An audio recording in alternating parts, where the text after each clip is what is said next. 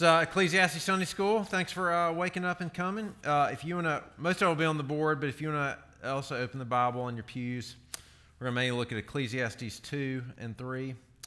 Um, let, me, uh, let me pray for us. Lord, this is your uh, good world, and um, man, if uh, we got to worship at 8.30, we're, we're, just reminded of how you are here and you're among us, and you're our Father in Christ, and so pray that we embrace those things this morning, uh, even as we live in a death filled, um, uh, seemingly chance filled uh, world. Uh, I pray that you'd make us wise uh, as we look at Ecclesiastes and the ordinary joys you give us. In your son's name, I pray. Amen. All right. Um, so, like I always say, these are my sources I pull from, uh, mainly Zach Eswine, but. Um, Ecclesiastes, wisdom book. Uh, the, the wisdom books are trying to get us to think about how do I live a good life in the world as it really is? Uh, how do I, um, yes, how do I fear God, but what does it look like in a world that is, that is so confusing, uh, that has so much injustice, uh, that seemingly, of course, we know God is sovereign, but seemingly so much gets left up to chance uh, and death is, is just a reality. How do we embrace uh, a good life and follow Him amidst that? That is the, that's the answer that all the wisdom books are, uh, are bringing together. And if you're with us last week, we looked at that wisdom actually involves hating some things. Uh, not being okay with some things, despising some things that are wrong with this world because it's not the way things are supposed to be. Um, and everywhere that Ecclesiastes, this, this preacher looks, he's saying this world is filled with vanity. It's the word hevel, which is the same word as like smoke. And if you think about smoke, smoke is real. Uh, it's not nothing, but if you try to grab it, if you try to hold on to it, it slips away. And that is what this broken world uh, feels like if you try to if you live under the sun and you try to find satisfaction and purpose and answer to all your why questions, it's always going to feel like smoke. There's real things, but it will not satisfy you in those things. Um, and and here's what the uh, the writer of Ecclesiastes is going to say today. Okay, in light of the fact that this world is broken and it's confusing and it's it's vain in the sense of it does not provide ultimate meaning and satisfaction and answer all those why questions because death is coming he's going to say over and over again, therefore, you should find real joy in this life. Therefore, you should embrace the ordinary joys that come your way. Like five or six times in this little book, uh, this is one of the main themes. He's going to say something like this There is nothing better for a person than, than to eat and drink and find enjoyment. Um, I really, when I first read Ecclesiastes for years, I don't think I understood what the preacher was doing. I took that statement as kind of a throwaway despair statement. I was like, well, I guess just eat, drink, and be happy. But it's not. This is a statement of wisdom from this from Solomon or the Solomon-like figure saying if you're going to live wisely in a beautiful and broken world, if you're going to live a good life, even though there's suffering and injustice, you have to embrace the ordinary parts of joy. Um, so let me, let me, I'm going to read these. There's even more than this, but here's like a, a snippet of them. Ecclesiastes 2. There's nothing better for a person than that he should eat and drink and find enjoyment, for apart from him, who can eat and who can fi- have enjoyment? Ecclesiastes 3. I perceive that there's nothing better for them than they than to be joyful and to do good as long as they live. Also, that everyone should eat and drink and take pleasure in all his toil. This is God's gift to, I say to man. So I saw that there is nothing better than that a man should rejoice in his work, for that is his lot. All right, then, here we go Ecclesiastes 9. Go, eat your bread with joy and drink your wine with a merry heart, for God has already approved what you do. Let your garments be always white, let, let not oil be lacking on your head. Enjoy life with the wife whom you love all the days of your vain life that he has given you under the sun, because that is your portion in life and in your toil at which you toil under the sun. Whatever your hand finds to do, do it with your might, for there is no work or thought or knowledge or wisdom in Sheol to which you are going. And last, Ephesians 5, I mean Ecclesiastes 5. Behold, what I've seen to be good and fitting is to eat and drink and find enjoyment in all the toil which one toils under the sun, the few days of his life that God has given him, for this is his lot Everyone also to whom God has given wealth and possessions and power to enjoy them and to accept his lot and rejoice in his toll, this is the gift of God. For he will not much remember the days of his life because God keeps him occupied with joy in his heart. Okay, honestly, is that what you expected? Because this takes me by surprise. He is saying, in light of death, in light of so much confusion in this world, in light of so much that seems left up to chance that it makes you, that Right? Ecclesiastes is the person looking at Proverbs who seems to be making all these ways that ordinary things look like raise your child in the way you should go and you'll not depart from his path. And Ecclesiastes is like, no, not really, not always. Uh, you know, he says, in light of coming death under the sun, you should enjoy, your, en- enjoy the wife that you have, enjoy people, enjoy good food, enjoy, enjoy good drink, and enjoy the work that God has given you. Do that. And I just don't that is not what I would think that a wise preacher would say. I, you know, it, I would think, okay, death is inevitable. You don't know how many days you have.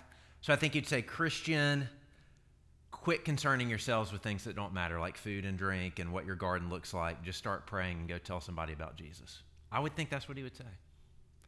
And yet he says, tend your garden, care about food, enjoy the drink, or he'd say, like, you might say, death, you can't control it. So quit concerning yourself with this ordinary stuff. Go do something radical. Go on some mission trip. All those things are great. But he says wisdom is just enjoying the ordinary life where God has you. Um, and so he really is saying because death is coming and because you have no idea ultimately what God is doing, you don't, you don't know what these specific circumstances God is doing in your life. Enjoy your food, drink your wine, let your garments be white and oil. That's a way of, of talking about being outside, right? White garments reflected the sun. Uh, and, and enjoy life with your wife because that's what God has given you to do. So here's, uh, we're going to be a little bit quick today, but I want you to, um, like we've been doing, we're just going to take about three minutes. Uh, uh, just do one and two, okay? Um, in light of coming death, right, he says, eat and drink and find enjoyment.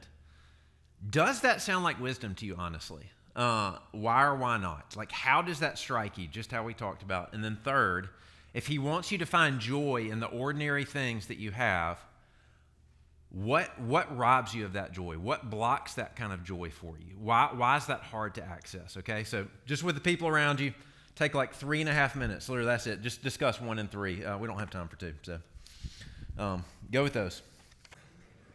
All right, start wrapping it up. Sorry, no, didn't, we didn't have as much time. All right, ho- hopefully you got. A, I'm re- I'm going to ask us about number three uh, in just a minute. Um, so, Think, just think about the fact of does it sound like wisdom to you, or does it sound like a throwaway statement to say, uh, uh, enjoy the food and drink and relationships that God has given you because this is your lot because death is coming and, and seeming chance and all those kind of things. Uh, had somebody uh, last week after they talked about when they read Ecclesiastes, they actually called their friends. Uh, he basically had some friends they'd always been talking about taking this trip and they'd never done it. And it, they kept being put off. When he read Ecclesiastes, he's like, we need to take this trip, which is interesting, right? I think, I think he was actually, I think he was getting that because here's the deal. Um, this is from a New Testament commentator, uh, but he wrote about Ecclesiastes. He says, There's always been within the Christian tradition an ascetic tendency that understands true spirituality as involving the shunning of created things, food, wine, and sex, rather than the enjoyment of these things and thankfulness to God who has blessed us with them. But the teacher helps us to see that the latter is true spirituality that true spirituality involves the enjoyment of the good things that God has made, not shunning. Of course, there's a place for fasting and things like that because of what our hearts can do with those, but they are good. And, and uh, I'm not going to spend a lot of time here like I was going to, but the whole, the whole second question asking you to look at the Garden of Eden and God's instructions to Adam and Eve, because if you'll look at God's commands, He tells them to be fruitful and multiply, right?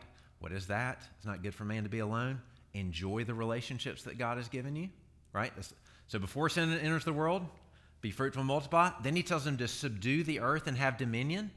That's another way of saying do the work that God has given you, do it with joy. And then the third thing that he tells him is he says, Behold, I've given you every plant, you shall have them for food. Enjoy the food and drink that God has provided. So in the Garden of Eden, he looks at Adam and Eve and he basically says, Enjoy, enjoy your uh, spouse and your children. Enjoy the work that I've given you to enjoy. And, and, and enjoy all the, the good things I've given you, like food and drink. That's why in Ecclesiastes he says God has already approved what you do. He's saying those things of working, eating, drinking, loving your family, God created those things. He already declared them good. He's already approved of them. You don't have to wake up wondering, ah, what is the will of God for me today? It's those things. Those things have already been approved. And if you keep following that theme through the Bible, it's really interesting. God brings his people in Exodus out of Egypt. Why? Out of slavery, to bring them into the promised land, which was called a land flowing with milk and honey, a place of, the, of enjoyment of the ordinary. Uh, when Jesus shows up, of course, of course, he is saving us from our sins. That is what he's primarily doing. But also in Matthew 11, do you know what it says? It says, The Son of Man came eating and drinking. He came enjoying the gifts that God has given and enjoying them with people. And then when Jesus ascends into heaven, which if we all think about heaven wrongly, you'll realize that this morning when you listen to the sermon. You know what one of the characteristics of the early churches in Acts 2? They received their food with glad and generous hearts. That was a sign that the Spirit was at work. And then when Jesus returns and makes everything uh, new and whole, and there is no more sin, no more suffering, it's a very real material place that is characterized as a wedding celebration food and wine.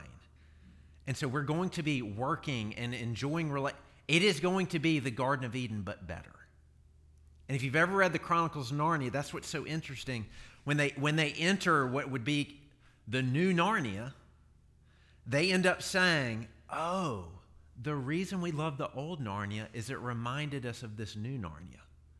The joys of this place are glimmers of what's to come and what God has provided. So, the question really is of wisdom is how do you enjoy ordinary good things that God has given you? Because the preacher is saying you are not living a wise life until you figure out how to enjoy the gifts that God has given you. What would that look like? Um, and there's a, there's a contrast between what, what, uh, what the preacher does. Fools, I would say, handle joy because they see the vanity, they see that death is coming, they see none of this stuff last. They either they enter into despair or nihilism. That is Eeyore. That's basically saying everything's vain, everything has death and chance. Uh, so what's the point of anything? Everything's going to fall apart. Nothing matters. It's all le- it's all meaningless. So just weep, just be cynical. That's, that's one of the responses that the world does. Uh, another self indulgence, right? Is, is to say, okay, life is meaningless, death is coming, so just do whatever makes yourself feel good. Have a party, invite your friends over, drink, bear, uh, drink, eat, be merry, for tomorrow we die. Like the pleasures aren't going to satisfy you forever, so just make the most of them right now. And it's a very it's a self-indulgent world okay? That's, t- that's the typical way the world responds. Christians actually sometimes can respond by i would say uh, like a fool with pietism that basically says paying attention to the physical and the body is a complete waste uh, eternal matters are at stake so why be concerned with your yard or uh, or, or food or drink, just pray, read the Bible, share the gospel, because the condition of the soul is all that matters. Does the condition of the soul matter? Yes. Should we pray, read the Bible? Yes. Should we share the gospel? But it's not all that matters. And so there's a way that Christians somehow have actually shunned the wise living by, by pietism. The other way that Christians sometimes shun wise living is escapism. Uh, that we that we refuse to acknowledge how bad things really are in this world. And so we refuse to embrace the brokenness and how death has entered this world and how suffering and sin, and we'll say things like, well, people just have it worse than me, or it's not that bad. Everything is fine. Why are you doubting? Why are you sad? But see, if I try to escape the bad, you also are going to escape the joys. You can't, you cannot numb the bad. You cannot uh, be in denial to the bad and also embrace the joys. Those two work together. Unless you enter wise hatred and grieving, like we talked about last week, you will actually belittle the joys on the other side of it. This is why, if you were, if you were with uh, John Cox, who came as a counselor uh, years ago, he said, sadness and depression are not the same. He said, sadness is actually the opposite of depression. He said, depression, eh, depression are people who have not learned how to grieve and be sad wisely. If you're sad, it's a, transit, it's a transitory emotion that actually metabolizes pain, that enables you to embrace joy later. And so we've actually got to learn how to be sad, to live a wise and joyful life, because Jesus was a man of sorrows. So, what then is the way of wisdom? I know I'm flying. Um, I put this man, this, I, I, Googled party in a, a, cemetery, and this is what came up. So, uh, he doesn't look that happy, but the writer of Ecclesiastes really is saying there's a way to have real, ordinary joy amidst the reality, not denying that death is coming, not denying that injustice is here and that sadness is here, but you can actually embrace the joys in the middle of it. How? All right. Um, you and and we might spend two weeks on this because I, I just I love talking about this. The key is to see all, all uh, ordinary joys are actually a gift and that it is your lot. Those are the two things that the writer of Ecclesiastes keep, keeps, uh, keeps saying. This is a gift from God, and this is your lot that God has given. So, before we talk about uh, ordinary, what did you say, like blocks or robs us of the ordinary joys uh, of the gifts that God has given you just in everyday life? What, what did you come up with? What are some like what are some ways that you struggle to enjoy the ordinary? What blocks that?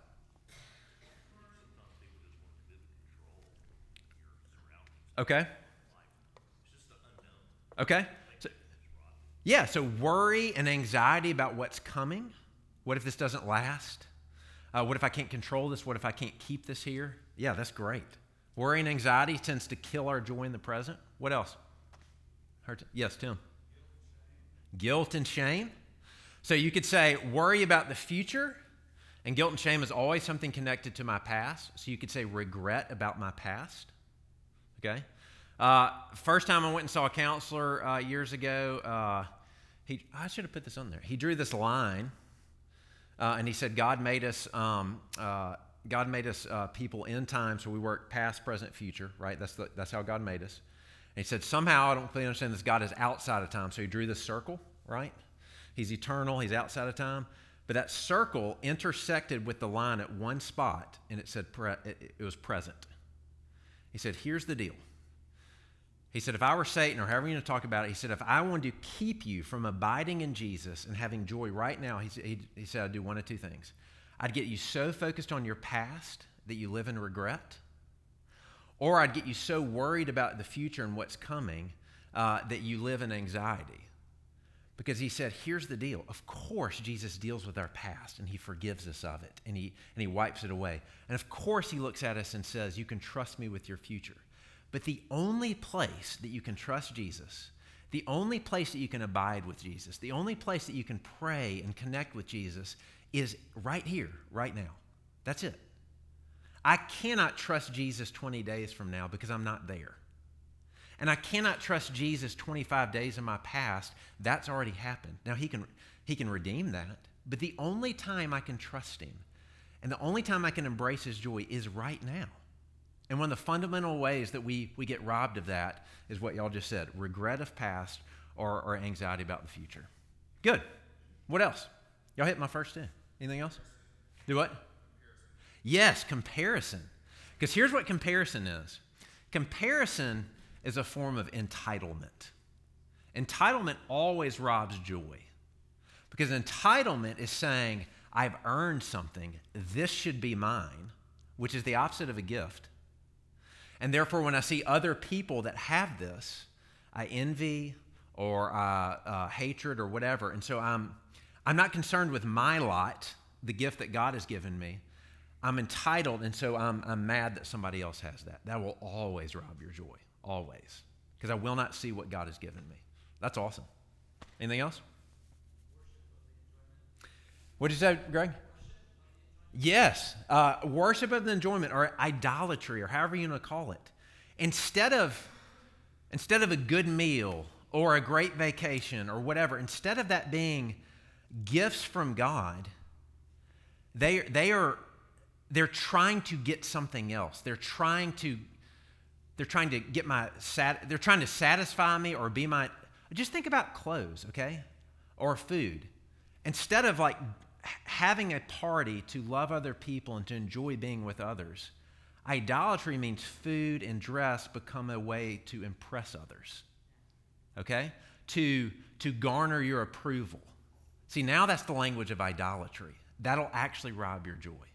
Because I'm trying to I'm trying to do something with these gifts they were never made to do.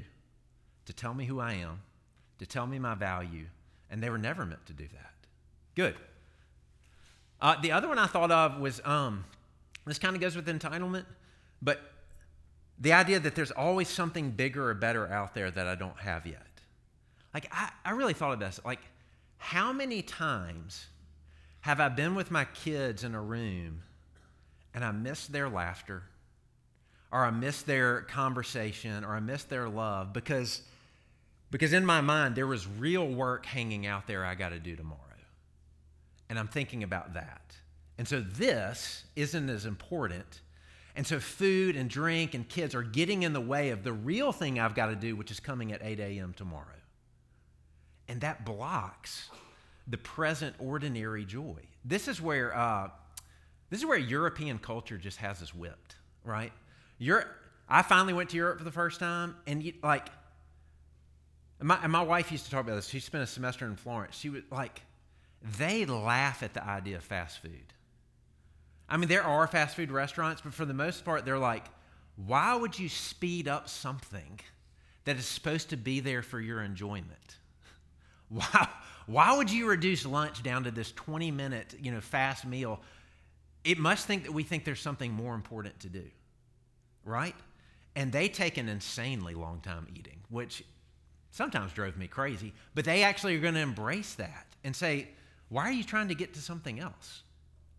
Uh, and so even that idea that there's something there's something bigger or better on my plate will rob me of the joy in the ordinary. So what does it look like then to pursue those things? Uh, we're gonna we're gonna do this in two weeks is to see it first as a gift, and second, to see that that gift has been, has been given by your Heavenly Father to, particularly to you. This is your lot. Um, right, James talks about this, James 1. He says, All good things come from the Lord. He is the source and giver of every single thing good. James 1:17, every good gift and every perfect gift is from above, coming down from the Father of lights. So I've got to see that the good things in my life, those ordinary things I take for granted, are actually good gifts from the Father who loves you. And think about how think about how a gift works compared to something that you paid for. Okay? Um oh, how would this work? Okay. The first big vacation I ever took, you know, on my on my own, big pants person when I was married was my honeymoon, and here's what was awesome it was my parents' wedding gift to me. So I didn't have to pay for any of it. It was a complete gift. And that trip was awesome because everything was paid for. It, so I didn't care if one of the meals, like the steak, was a little bit uh, overcooked. This is awesome. This is all a gift. uh, I didn't care that, you know, that one, one of our reservations, uh, the time was wrong, and so, you know, we just had to sit around and wait longer. Like, who cares? It's all a gift. We, I, I, everything was embraced as a joy. But then the first time I took my, my family on vacation and I paid for it all, I was an anxious mess.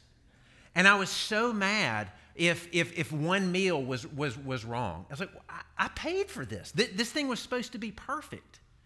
Because all of a sudden I'd shifted from something being a gift that I could enjoy it to I'm now entitled to this because I've paid for it. And so everything better better match up. And we know this that if I see something as a gift, I'm free to enjoy it. But if I've paid for it, it better meet my expectations. And so the first step is this, and I'm actually going to kind of wrap this up here, is when someone gives us a gift, we do not purchase it, we receive it. A gift is not deserved or obligated, it's bestowed out of the kindness and desire of the giver. Have I learned to see all good things as simply a gift of His grace?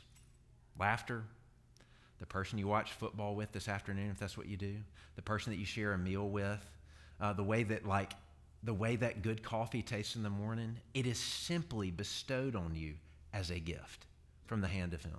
And, and they're meant to be little tastes, little tastes of the, of the real world that's coming for all of His people in the new heavens, new earth.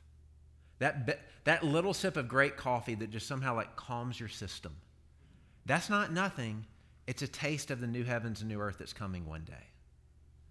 And so our call is not to seize the day, to make things happen. This is what Zach Eswine says. He says, actually, the call is to open your hands and pay attention to what God is giving. Just look around and see. Receive it with humility. He really does give you enough.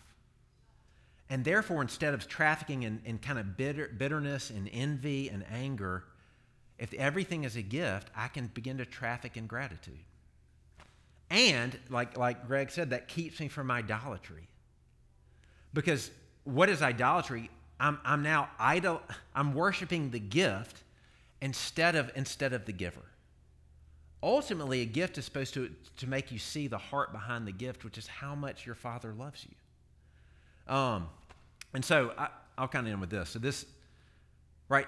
I'm trying to get around the, uh, the kind of analogy that these things are real, but if you use them for the wrong things, you'll mess them up. So Eswine says, if you try to make a grapefruit into a baseball, that doesn't dismiss the value of the grapefruit, but it'll make for a very disappointing baseball game. Right? That baseball game will be terrible if you try to pitch a grapefruit. But if you want to enjoy the fruit's value, treat it according to God's purpose, see it as a gift, and eat it. But if you try to play baseball with it, you'll be disappointed. If you try to t- try to turn God's gifts into things to be held onto and worshiped and tell you who you are, it's always going to disappoint you. But seeing what they're, what they're designed to do, which is a gift from the Father to tell you that He loves you, you can actually enjoy that. So, um, I'll end with this quote These are His gifts to us and not trash to be thrown into the dumpster while we carry our Bibles and sit in the alley waiting for death to come.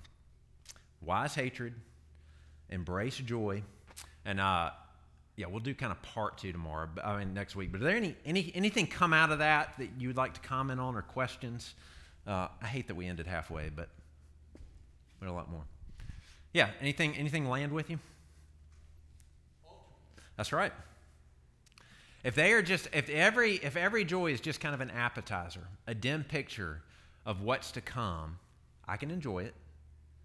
But if I clutch it and hold on to it like it's all that it is, I've missed it so I can hold it with an open hand. I can enjoy it for the day that He's given it to me, but it is not everything. I don't have to like grip it with this vice grip because there's always something better coming one day. That's a good way to put it, Errol.